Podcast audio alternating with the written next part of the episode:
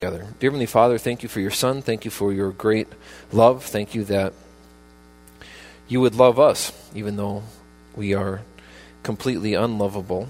That you would look down at us, even in our sinfulness, and you would love us enough to want to provide a way, to make a way of rescue for us to be rescued from an eternity spent separated from you because we were hopeless without you. Thank you that you saw that need. You loved us in that time of need, and you made a way. A way that's simple enough that everybody can get in on it, that even children should be able to understand it, a way that involved us giving up on ourselves and our human effort and any other thing that we could be putting our faith in and just putting our confidence completely in your provision through the work of your Son as he died, was buried, and rose again in our place. And he paid the debt that we could never pay, so that if we would accept his gift of substituting himself on our behalf through faith in his finished work, we could be born into your family and you promise that you'll never let us go. You gave us your spirit to live inside of us as a down payment on that future inheritance where we'll one day go to be with you. And you gave us the opportunity to live the rest of this life with you, knowing that we have an eternity to look forward to to spend with you in the home that you've gone to prepare for us. Pray that those could be the things that are on our mind each and every day, that we wouldn't ever get tired of hearing the story of Jesus and his love, that we would want to live in light of that and we would want to let you be a reflection of, let ourselves be a reflection of that love as we live amongst other people, that your light and your love could shine and work through us so that we would be a reflection of you, so that people could see you and us. They would hear you as we speak, that we could be lights in the midst of a crooked and perverse generation, that we could be lights in the darkness to illuminate that with your truth. Pray that we would have a willingness to let you speak through us, to shine your light through us, that we wouldn't hide that hope that we have under a bushel basket, but that we would let it freely shine so others could come to know you too. Pray that we would go through life with our eyes fixed on you, knowing that apart from you working in and through us, we'll be able to do nothing that would bring you glory. But that at the same time, if we'll allow your Spirit to have free rein in our lives, you say that there's nothing that is impossible with you and you promise that you'll work in our lives to produce your kind of living and your kind of fruit through us when we allow your Spirit to lead instead of leaning on our own understanding.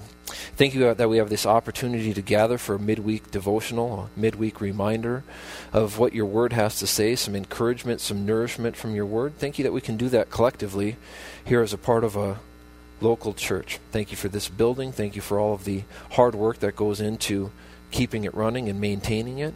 Pray that you just even encourage and strengthen and uplift those that are involved in some of those efforts.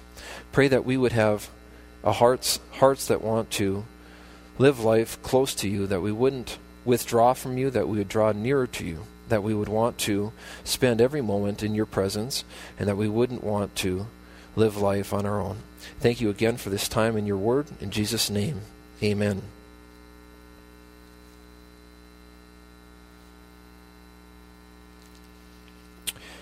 Well, for those of you who were here last Wednesday, you know that we've been working through a little mini series, if you will, on a closing passage from the book of First Thessalonians.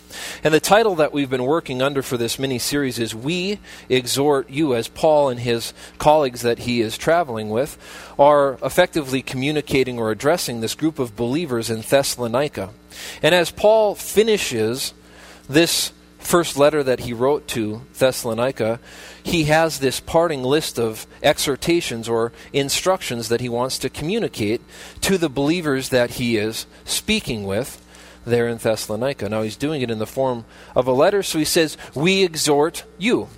Now, this is, again, our third lesson, so for those of you who have been here for the first two parts of it, you've already heard me explain that this word exhort, it means to encourage to implore, to entreat, to urge, or to request earnestly, but it captures this idea of having this more emotional entreaty or begging, even. The word in Greek is often translated with the word in English, beg. So we beg you, or we are pleading earnestly or requesting earnestly with you, and then that you would heed a series of instructions. Now, we also talked about this idea that you have this sense of something being communicated passionately with this desperate desire that the ones that are hearing this would respond to those instructions favorably that are given. And why? Because we talk about this idea of Paul writing this from a perspective of love. His exhortations, which are ultimately God speaking through him to believers, are written from a perspective or from a place of this deep seated concern, compassion, and love for the audience that he's writing to. So he's not writing to strangers, he's writing to people that he has a deep concern for, a deep passion for their well being. Now, as a apostle, his primary concern is for their spiritual well being. Now, obviously, he's also concerned with their physical, financial, emotional well being, some of these other aspects of life, but his primary focus in speaking to them and, and seeking to teach them is on their spiritual well being. So he's communicating a number of exhortations or instructions passionately with the desire that they would benefit from them, from heeding them in a spiritual sense. And so that's how he chooses to end this book of First Thessalonians. Now, we just came ac- I came across this in my own devotions and was looking for a little bit of a segue from our study that we were doing on Deuteronomy into our next series, which I'm not even 100% sure what that will be. But I was just struck by this list of how many different things Paul wanted to sort of throw out as sort of a laundry list of instructions that would benefit these believers spiritually as he was ending this letter. And so there was 15 of them. They're con- communicated again from a place of love and concern. They're intended to benefit the audience that is hearing them. There's 15 of them given in this section between verses 14 and verse 20 verse 14 and verse 25 of 1 Thessalonians chapter 5. So so far we've looked at 8 of them. And we're going to try to, Lord willing, cover a few more here tonight and potentially finish up next Wednesday, or I guess next Wednesday is, no, it'll be next Wednesday, Lord willing. So, if you haven't already, turn to 1 Thessalonians chapter 5. Now, if you're unfamiliar with the New Testament, that's one of the smaller books of the New Testament, but we have the Gospels, then Acts, Romans, 1st and 2nd Corinthians, Galatians, Ephesians, Philippians, Colossians, 1st and 2nd Thessalonians is where we're at. So you're getting into one of these letters that Paul has written. We're in the fifth chapter, but let's just read this section together so that we see some of the ones that we've already touched on, and we see what's a, sort of a preview of what's coming next. But we'll pick up in verse 14. Now we exhort you, we beg you, we have this, we're pleading with you earnestly, brethren. So we have to have some context. We have to know this is written to believers. And, as we have mentioned in the past, he's writing to brethren, but he's writing to you. As a believer in the church age, you are the audience that the Spirit of God is communicating to through the Apostle Paul. There's got to be a personal uh, receipt of this, even on our level here tonight. So we exhort you, brethren, Brothers and sisters in Christ. Now he starts the list. Warn those who are unruly. There's a place to come alongside of people and to encourage them to operate in a fashion that is helpful and brings people together. Comfort the faint hearted.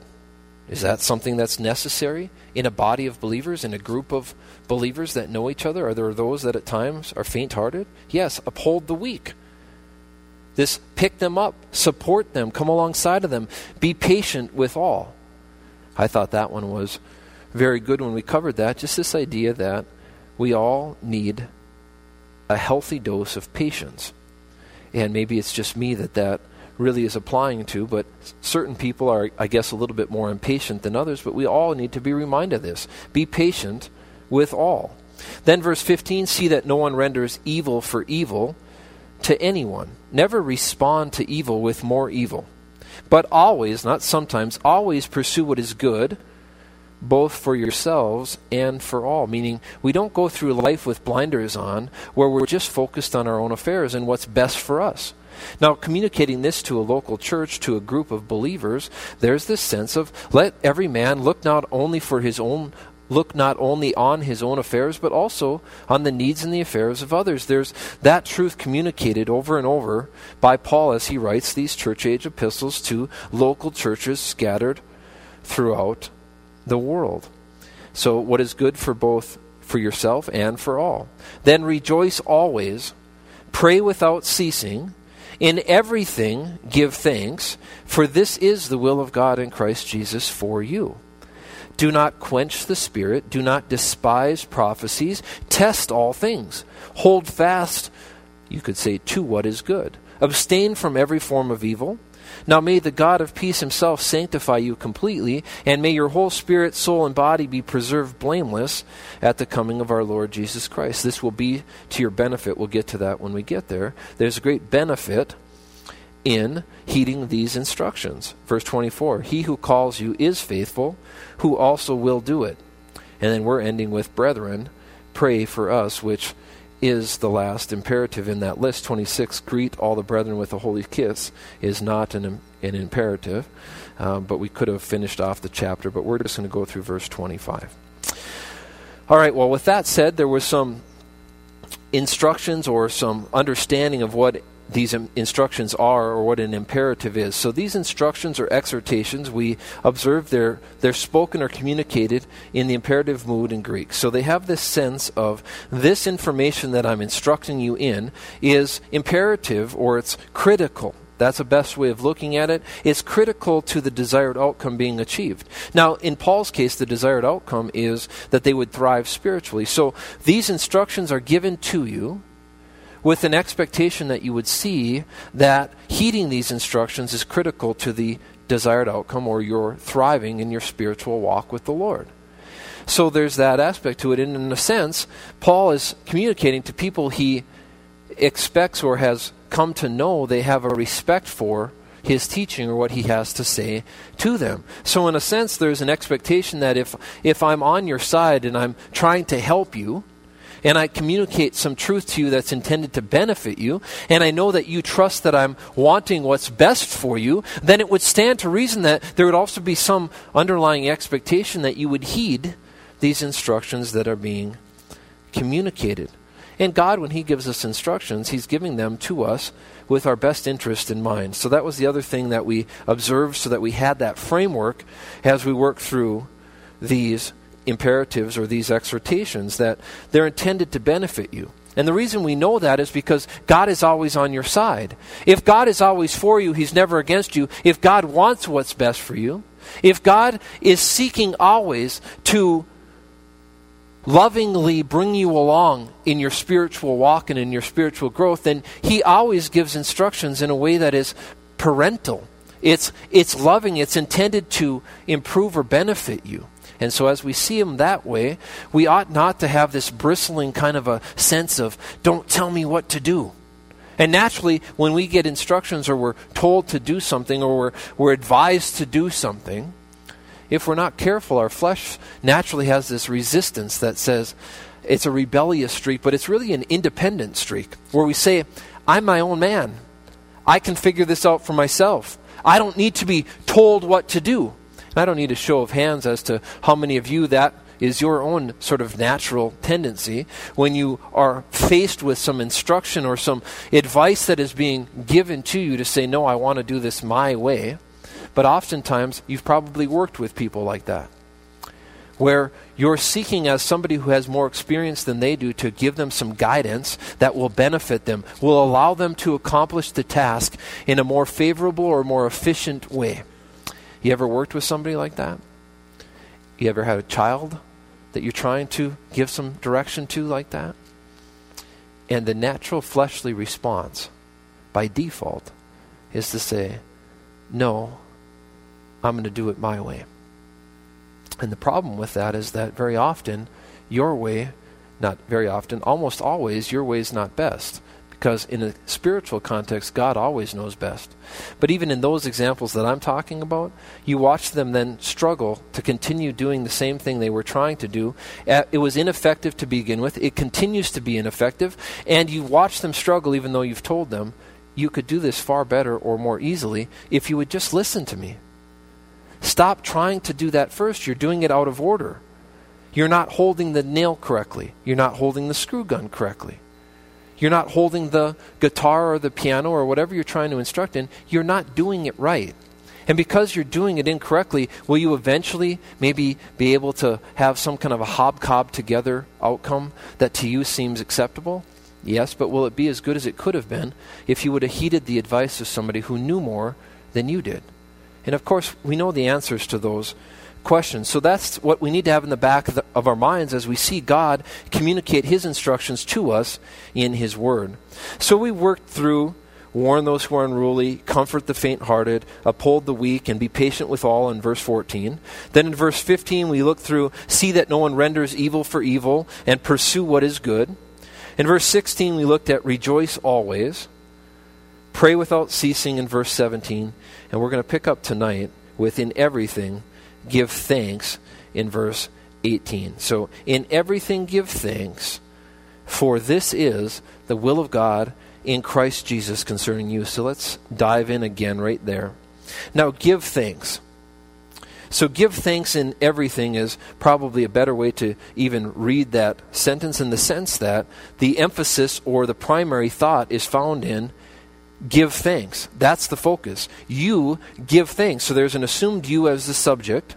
And then we have give thanks. That's the, that's the focal point of the verse or the instruction or that clause. And then in everything modifies that. So what you're really saying is give thanks. You give thanks. That's the instruction. You give thanks. And then to modify that or expand on that, he's going to say give thanks. You give thanks in everything. And then he's going to explain this is God's will for you. And so it's not overly complicated, but there's quite a few things that we could look at here and we will look at as it relates to this primary thought of give thanks. It refers primarily to an attitude of gratitude. When we're thinking of even this word, give thanks, what are we talking about? We're talking about having this attitude of gratitude, or you could rephrase this, you could say, be grateful in everything. That's the closest word that really brings out this idea of thanks or thanksgiving. So be grateful. In everything, be grateful. But as it, if you look at the context here, you see that it's closely related to prayer. So we have pray without ceasing, and it's all part of one sentence. Verse 16 through 18 is all one sentence in the original language. So you have rejoice always, comma, pray without ceasing, comma. Now on the heels of pray without ceasing, we have in everything give thanks before our semicolon there. So I don't want to make this overly technical, there's no reason for it, but this in some ways is a continuation of that thought. We have in our prayer life we have this sense of rejoicing. In our prayer life, we have this sense of never stopping to pray or never ceasing our prayers because there's always something to be rejoicing about. Or if you see that prayer is not some kind of a mechanical process that we go through where prayer is something that we only do in certain places in certain postures at certain times. And so for so many they grow up even in Christian faith or what you could put under an umbrella, a very generic umbrella of Christian faith, they grow up believing that prayer is something that is a religious ritual. It's something that we do in a very symbolic and, again, mechanical uh, type of a way where we only do it in certain places. And again, it might be the type of thing where you grew up, you pray on, on your knees. Some people, they pray always with their hands folded. Now, we try to teach children, as I've said in the past, to pray with their hands folded, not because there's anything holy about praying with your hands folded, but because it's one of the best ways to keep them from pinching their brother while you're trying to pray as a family. So if we can get those hands kind of locked together, it helps them to focus and concentrate on what we're trying to do.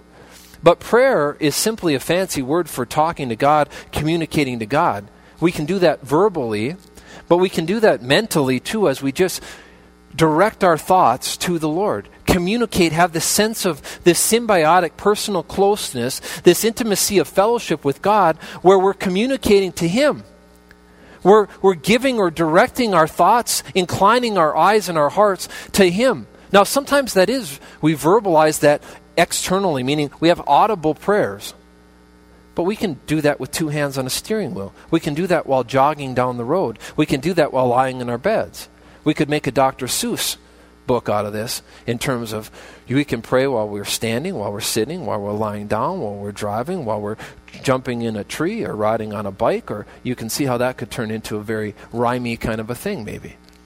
But the point is that prayer isn't that kind of a mechanical thing. Prayer is this thing that where I have a thought that I want to direct to God, and I effectively mentally I'm saying, God, and then I tell him something. I communicate something to Him. So when you're thinking of prayer in that way, now we're not making it so mechanical. We're looking at it in a, in a construct, in a content of it's just a part of our everyday living. It's a part of our living life with God. So you talk about how do I live life with God? Well, I do it by having a friendship with God. If I have a friendship with God and He's my very best friend, and He's my closest, He's closer to me than any other, then I would naturally have the type of a relationship with Him that would be very communicative. And so we have this sense of rejoicing in our prayers and praying without ceasing, meaning that as we go about life, we're continuously involving God in our thoughts. That's the equivalent of continuously praying as we talk to Him about people. We thank Him for things. We praise Him for things. And as we see and observe the world around us and we interact with those things, they should cause us to want to include Him in that. And as we're doing that, that's sort of the idea of praying without ceasing. Now, in everything, give thanks is sort of a continuation of that. So there's this close association there, as that type of mindset should be accompanying your communication with God. So your interactions with God should be described by or accompanied by this think, this sense of gratefulness, this attitude of gratitude. This sense of, as I communicate and live life with God, I have this expression of gratefulness in those interactions. And so we can see that, that association with prayer. If we want to look at another passage for that, let's turn to Philippians. So a few pages to your left. If you come to the book of Philippians, we'll look at chapter 4, verse 6. And we'll see that this gratefulness, this in everything be grateful or thankful, that that is almost inseparable from this idea of communicating with God through prayer. It's this spirit or this attitude, it's a mindset that we're really talking about. And if our mindset is including Him, then it's a part of that interaction with Him. But Philippians 4 6 says, In everything, in prayer and supplication, now what is to accompany prayer and supplication is another type of prayer. But what is to accompany that? In everything, with thanksgiving. So our prayers and supplications are to include thanksgiving. What's our word for thanksgiving? Gratitude, gratefulness. Let your requests be made known to God. So as I pray to God, it's with a spirit, or it includes this heart of thankfulness or gratitude as I communicate my requests to a personal God who loves me intensely and wants to live life with me. Now, is that a little bit different than a cold and detached kind of Christian experience that most people, or many people anyway, grow up with? This idea that God is only in a certain building and he can only be accessed through certain rituals. And he's, I find him in these certain boxes in my life, but he's not everywhere else. I don't get to interact with him everywhere else. He's not really that personal to me. He's just a God that I think about as distant and far away. That's not the kind of God we have.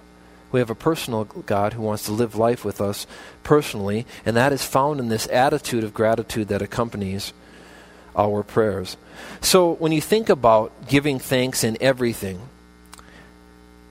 and if you think about this idea that it's closely connected to praying, I hope if you track this logic, you'll, you'll think just the concept that the God of the universe would hear my prayers, that would want that he would want to hear from me, that he would even notice me, that he would love me, that he would want to live life with me. Shouldn't that idea that I can access God anytime that I want through prayer. I can speak to Him anytime that I want. Shouldn't that just absolutely blow me away and overwhelm me with a sense of gratitude? Just that I have access to the God of the universe. So if you're connecting these two thoughts and we're praying without ceasing, but in everything we're giving thanks, and it's connected to that idea of living life with Him, that's where Paul is what he's really trying to get at here.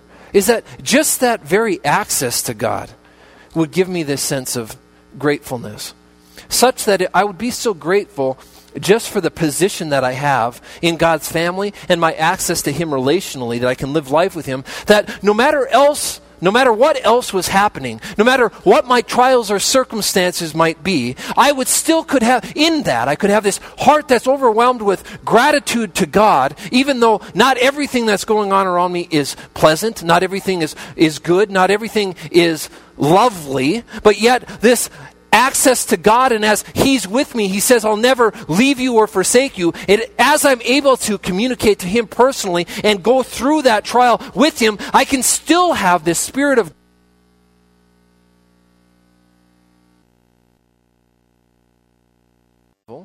He says, I can work them together for your good if you'll trust me in those things.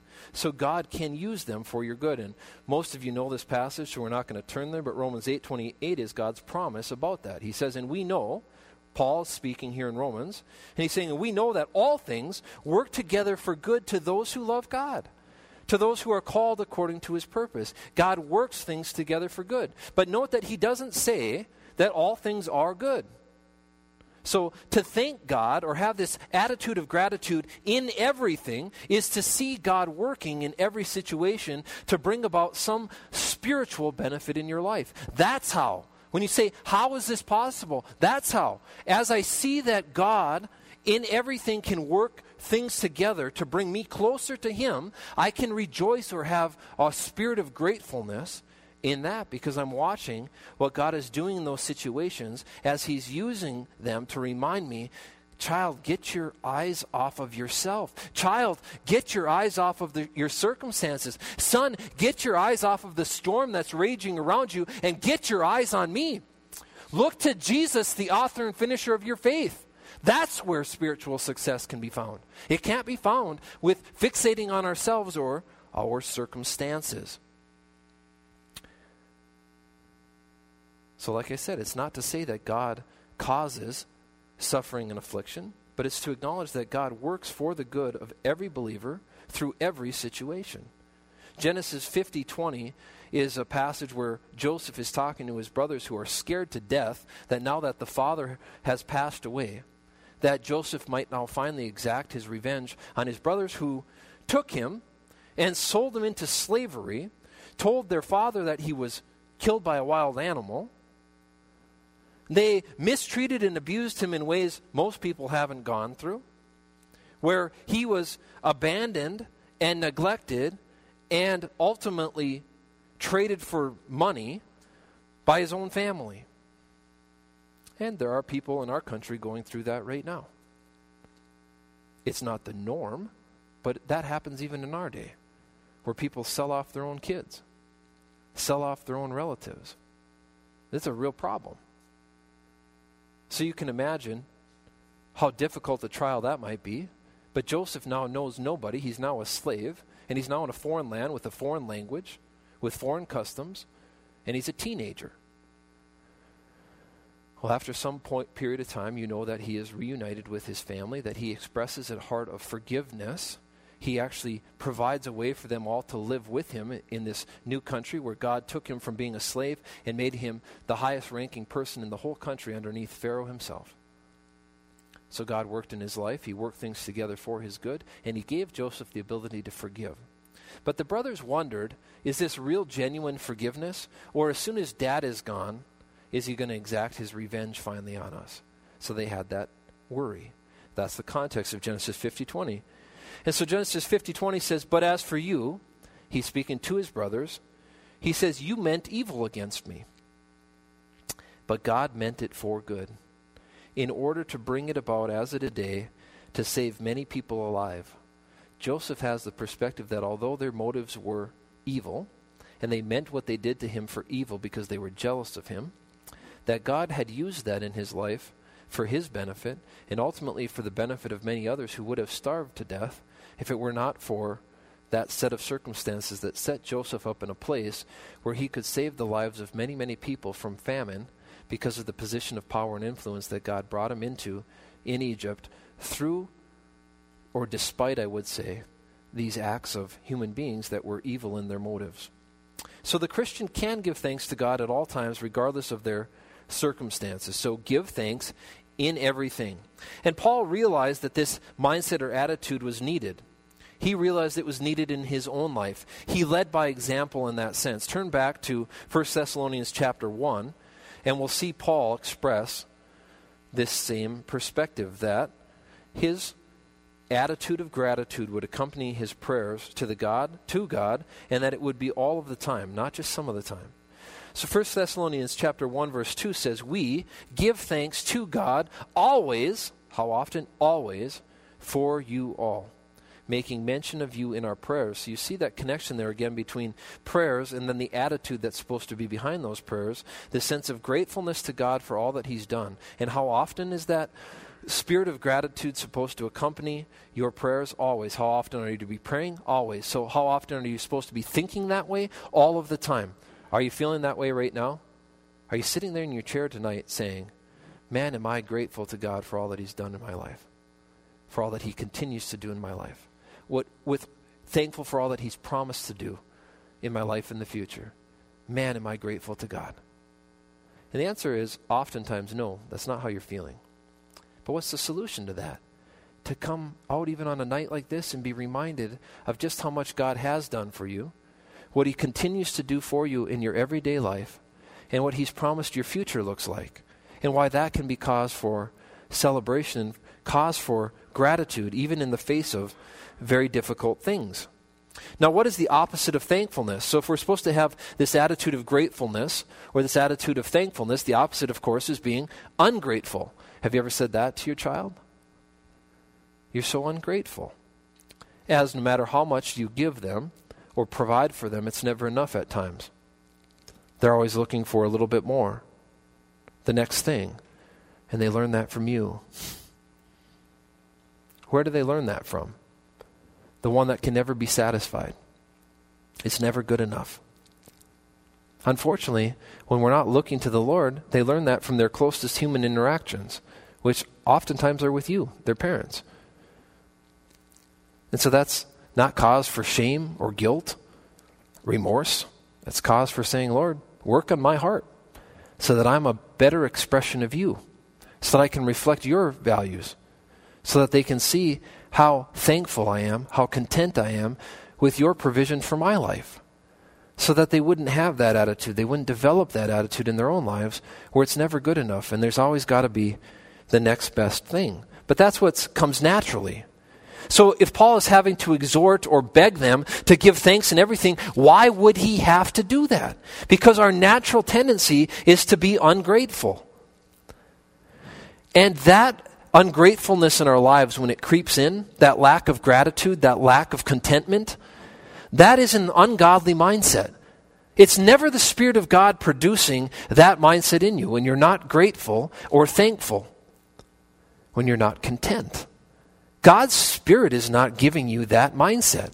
That is an ungodly mindset and attitude.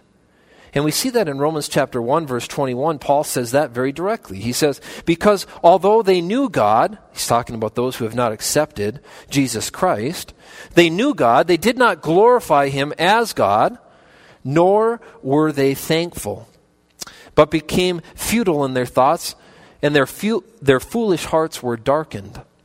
See, they weren't thankful. That's the natural man's way of thinking or operating. That's the natural attitude, is to not be grateful.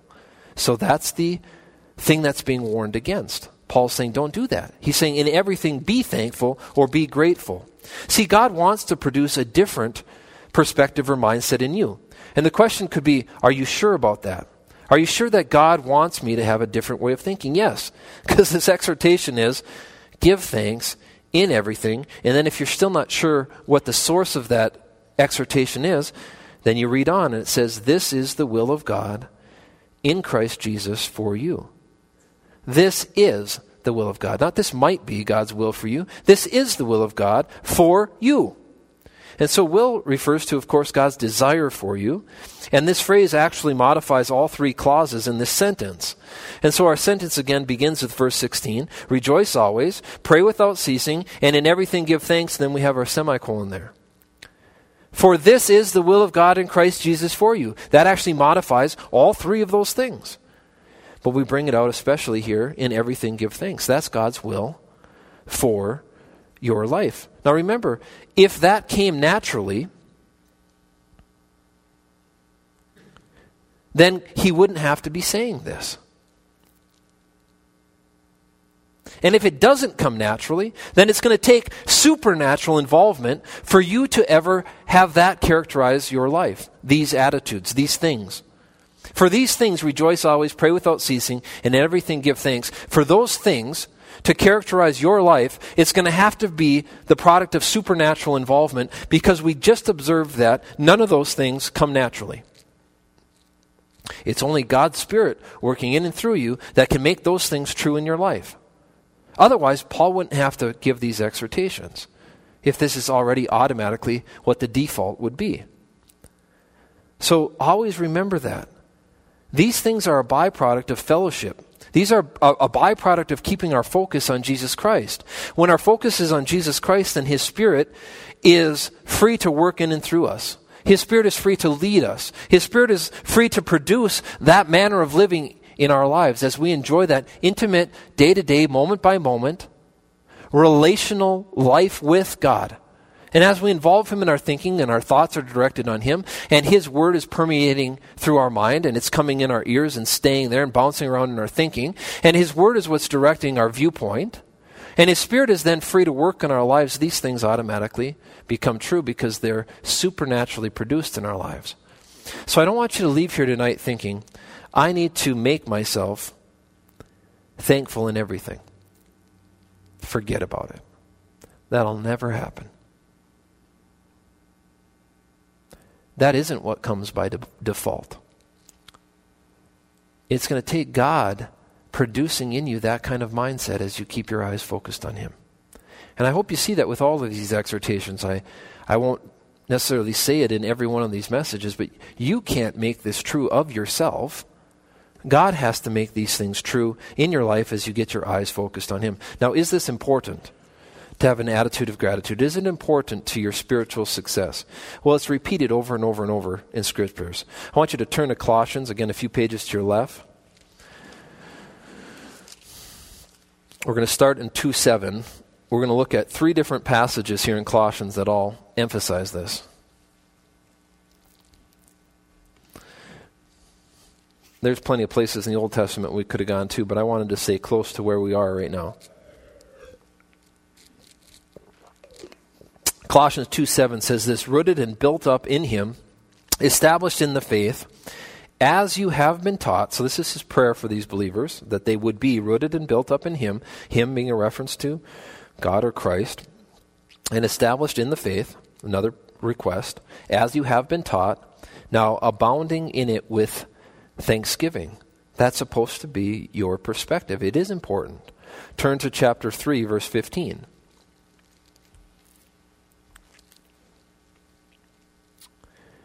Remember, the Bible is a book of repetition. Why? Because we have thick skulls. We don't get it the first time. We have to be reminded of things over and over again.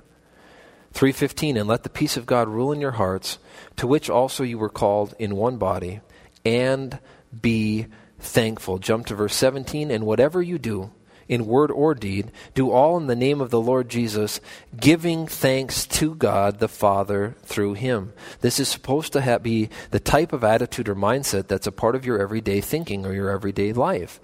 Go to chapter 4, verse 2.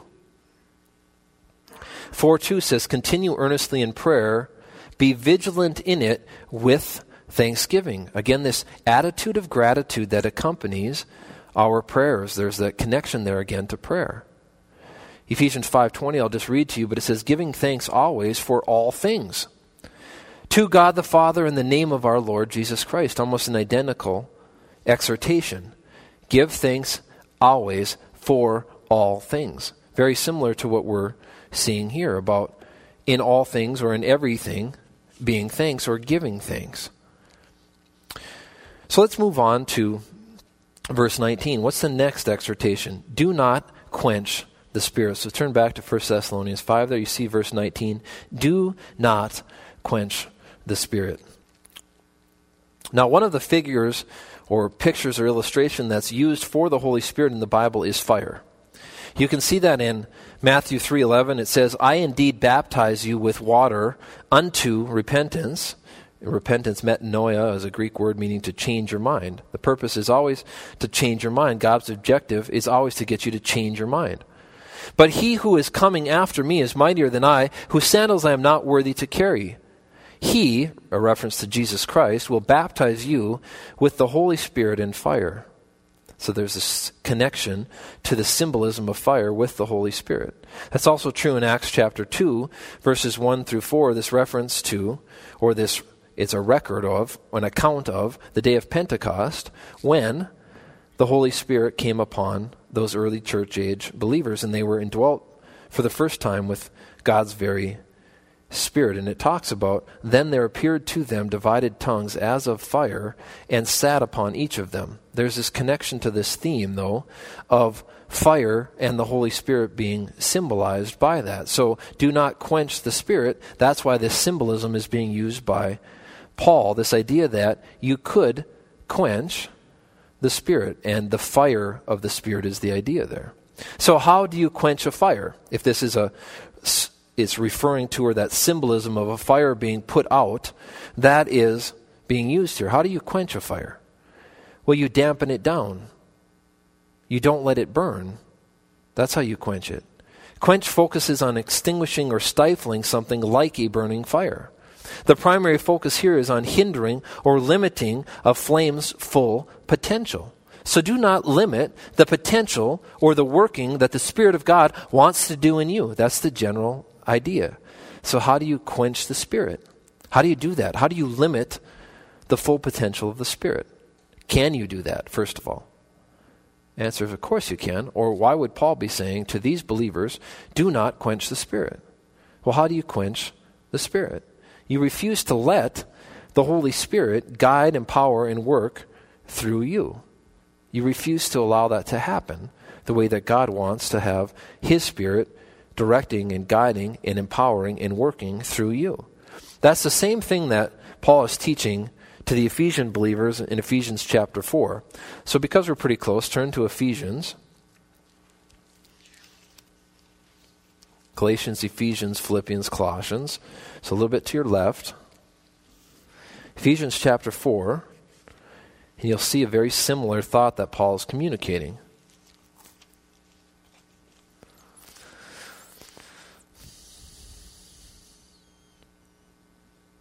says this And do not grieve the Holy Spirit of God, by whom you were sealed for the day of redemption. So you can quench the Holy Spirit and you can grieve the Holy Spirit. The idea is that you're not allowing the Spirit to accomplish His work in you. You're not allowing it to operate to the fullest extent possible or the desired, the desired extent possible. And he's talking about these alternatives to a spirit led, spirit directed, spirit empowered life. He's saying, let, verse 29, let no corrupt word proceed out of your mouth.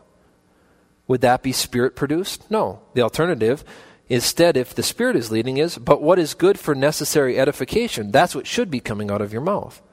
Verse 31, some more descriptions of what happens when we're grieving the Spirit. We're not allowing the Spirit to have his way in our lives. Let all bitterness, wrath, anger, clamor, and evil speaking be put away from you with all malice. Those things wouldn't be true in your life if the Spirit was directing in that moment. But what would be true instead? Verse 32. And be kind to one another, tenderhearted, forgiving one another, even as God in Christ's sake, as God in Christ forgave you. And the King James says, as God for Christ's sake has forgiven you. That would be what was produced in you. Why? Because the Spirit of God, it's God's Spirit. So if God's Spirit is directing in your life, then God would be producing in your life a manner of living that's consistent with God's character. So when we're grieving or quenching the Spirit, we're not allowing the Spirit to have His way fully in our lives or direct in our lives the way that God wants. So the Spirit is grieved by this unwillingness to let Him direct in your life. Now, if you're instructed again to avoid doing this, it must be a real danger. See, God's Spirit inside of you is at risk of being hindered. That's sort of the idea of quenching, hindering God's Spirit. Paul is warning against allowing this to presently be occurring in your life.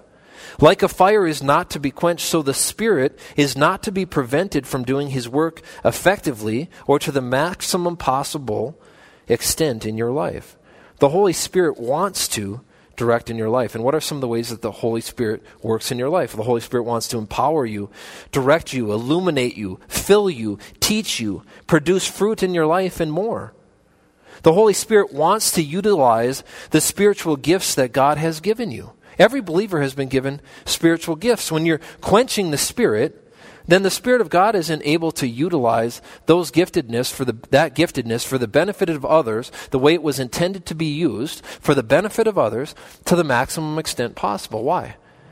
Because you're keeping the flame from becoming as bright and as effective as possible. It's like having a fire that you're trying to fan into a brighter flame, and at the same time, you're taking the hose and you're spraying water on it. It's not going to work.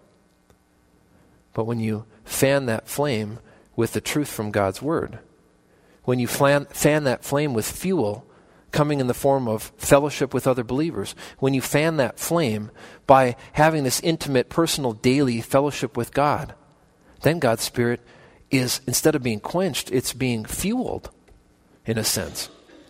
Not, not that you can enhance God's power, but it's being allowed to have its full reign in your life.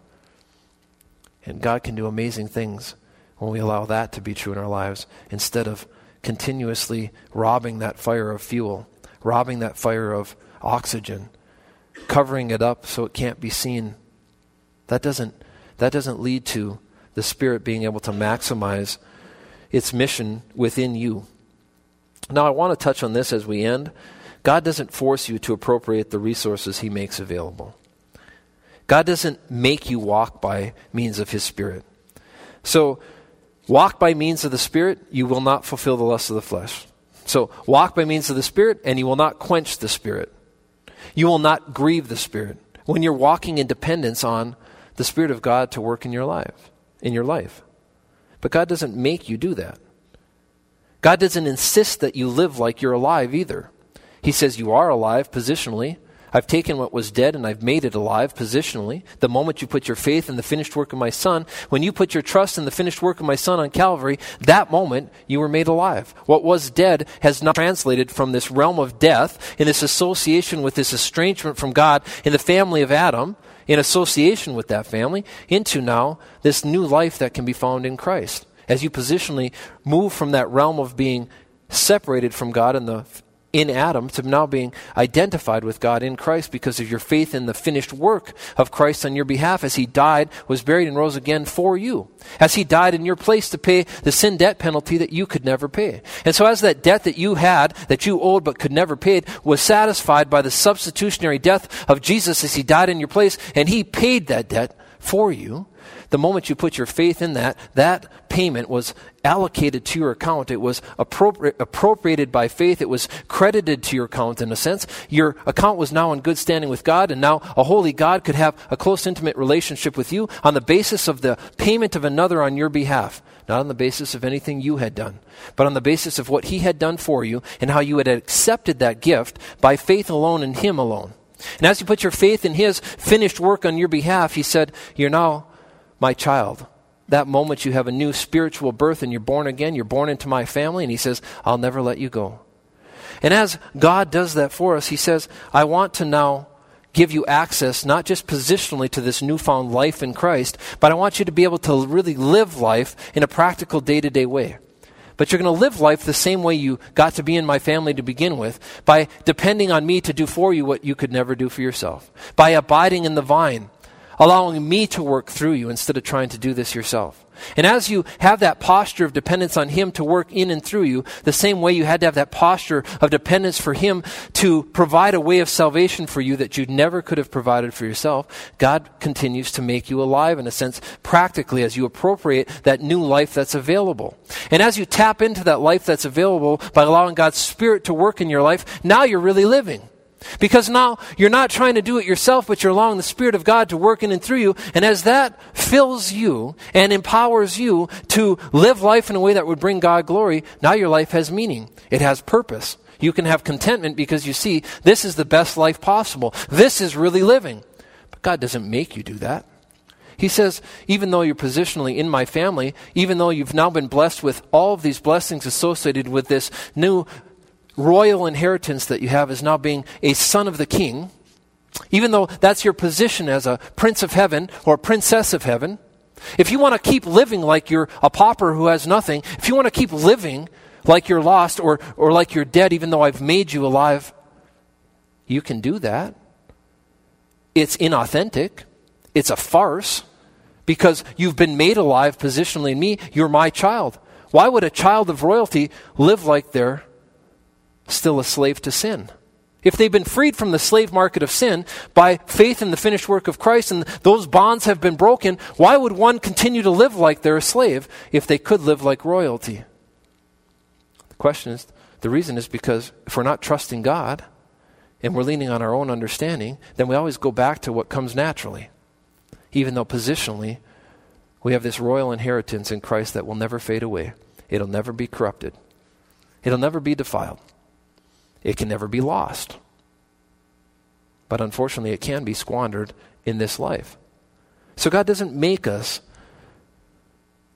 give thanks in everything. God doesn't make us not quench the Holy Spirit. He says that life is available, and the Spirit led, Spirit directed life, that's the only kind of life that's really living, but He doesn't make us do that. You have to choose that. So turn for our last passage, turn to Romans chapter 8, and I want to see, I want you to see that communicated very clearly here. Romans chapter 8, we're going to be looking at verse 11 as we wrap up tonight. This is a choice.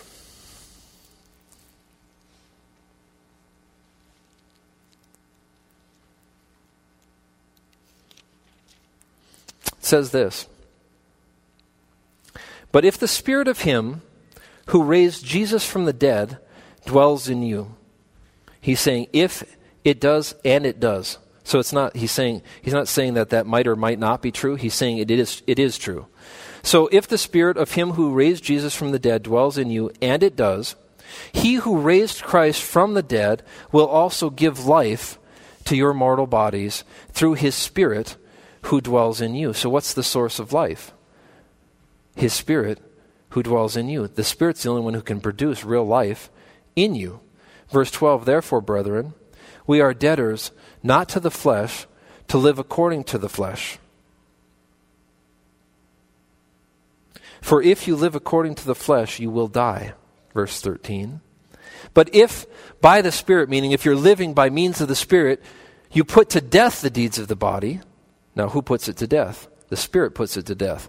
You're living by means of the Spirit. That allows you to put to death the deeds of the body. What happens as a result? You will live. So there's two choices available for the Christian. This is written to believers. Therefore, brethren, you see that in verse 12. Believers. It's not if you have the Spirit dwelling in you, you do. But the question is, are you going to experience the life that is available to you? And the only way you'll do that is to not live according to the flesh but instead to live according to or by means of is a better way of understanding that the Spirit of God. Now, are you going to be living by means of the Spirit of God while at the same time you're grieving the Spirit of God, quenching the Spirit of God? To live by means of the Spirit of God is to allow the Spirit of God free reign and rule in your life. As you keep your eyes on the author and finisher of your faith, as you're looking to Him, experiencing life with God, you're interacting with God, you're keeping your focus and your dependence on Him. You're knowing that apart from Him you can do nothing. But as you keep, stay connected to Him, as you draw nearer to Him, as you seek after Him in your mental desires to live life with Him, then His Spirit is free to produce this kind of life in you. But it's the only kind of real life. And there's a choice to be made. It's not forced on you. You have to choose that. So, with all of these exhortations, we have these reminders that to, these things would be beneficial to you. They're communicated with the idea that they would benefit you. Do you, do you see that? Can you see that this is intended to be a good reminder for you so that you could thrive in your spiritual life? They're communicated with your well being in mind. And the question is will you take these exhortations to heart? Will you allow God to make the necessary changes and adjustments in your life so that these things could be true of you? But again, they'll only be true of you as you get your eyes off of your circumstances and yourself, get them onto your Savior. As we're looking at our Savior, then His Spirit can make these things true in our lives. Let's pray. Heavenly Father, thank you for this time we could spend together in your word. Thank you for your love. Thank you for all of these needed and necessary reminders. Pray that we would not just let them come in one ear and out the other, but that we would allow you to use them in our lives to change our minds, to change our thinking, to get our focus back on you. In Jesus' name, amen.